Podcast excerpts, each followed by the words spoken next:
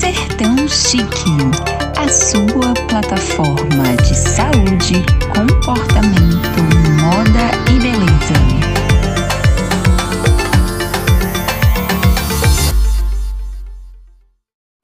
O tema de hoje é gatilhos emocionais. Vamos falar sobre eles? Eu sou Rayane. E eu sou Carla. Esse assunto tem se popularizado muito na internet por conta do reality show Big Brother Brasil. Nessa edição de 2022, a participante Natália Deodato foi trocada por uma mulher tida como padrão.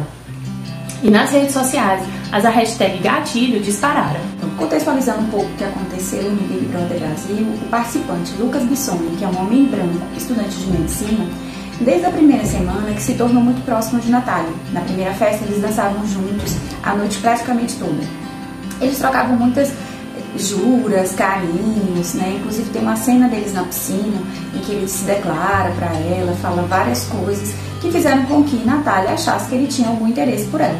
Mas na festa do líder Douglas, Lucas ficou com a participante Eslovênia Marques, uma mulher branca que inclusive já foi Miss Pernambuco. O vídeo não é para julgar os envolvidos, mas para falar dos gatilhos emocionais que dispararam nas mulheres a partir das cenas exibidas no programa de televisão. É, o termo gatilho é utilizado na psicologia para remeter a, um estímulo né, no cérebro que ativa algum tipo de trauma, lembrança ou alguma vivência marcante na vida do indivíduo.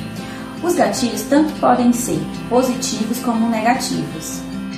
Em ambos os casos, nos remetem às coisas que foram vivenciadas por cada um de nós. Por isso, a gente revive determinadas circunstâncias. Alguns sintomas dos gatilhos emocionais podem envolver sentimentos como raiva, perda do controle, estresse, culpa, sentimento de julgamento, inferioridade, tristeza, baixa autoestima e ainda a sensação de vazio.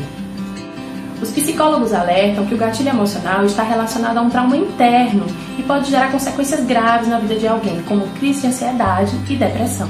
Existem dois tipos de gatilhos: gatilho emocional e o gatilho mental. O gatilho mental ele é muito utilizado como uma estratégia de marketing, né, por, por despertar nas pessoas alguns desejos, como o desejo de comer algo ou de comprar alguma coisa, por exemplo. Né? Então, porque os gatilhos mentais estão muito direcionados aos nossos interesses, às nossas vontades, né, às nossas ambições, né, às nossas expectativas de vida.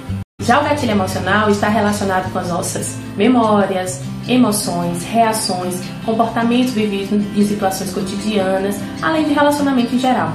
A situação vivida por Natália despertou emoções negativas no público, o que é preocupante. É que na maioria das vezes os gatilhos emocionais podem nos acompanhar durante toda a vida e ser muito intenso, porque nem sempre temos condições de lidar com questões que aconteceram na nossa infância, como uma sensação de abandono, por exemplo. É justamente por estar relacionado com a experiência de vida do indivíduo que o acontecimento fica gravado no subconsciente. E por esse motivo, o gatilho ele não é nem linear e nem idêntico a todos. Ele é extremamente particular e muitas vezes até difícil de detectar. Mas calma, existe solução para o problema. A principal delas é a psicoterapia. Através da psicoterapia, você pode trazer à tona, né, trazer à consciência determinados traumas que podem estar acionando gatilhos na sua vida e tomando pequenas atitudes resolver a questão. Outro ponto positivo é ser honesto ou honesta né, consigo mesmo, né, reconhecendo as suas emoções e os seus sentimentos, né, deixar de ser duro né, e, inclusive, pensar em gatilhos positivos que você pode ter e que você pode implementar na sua vida.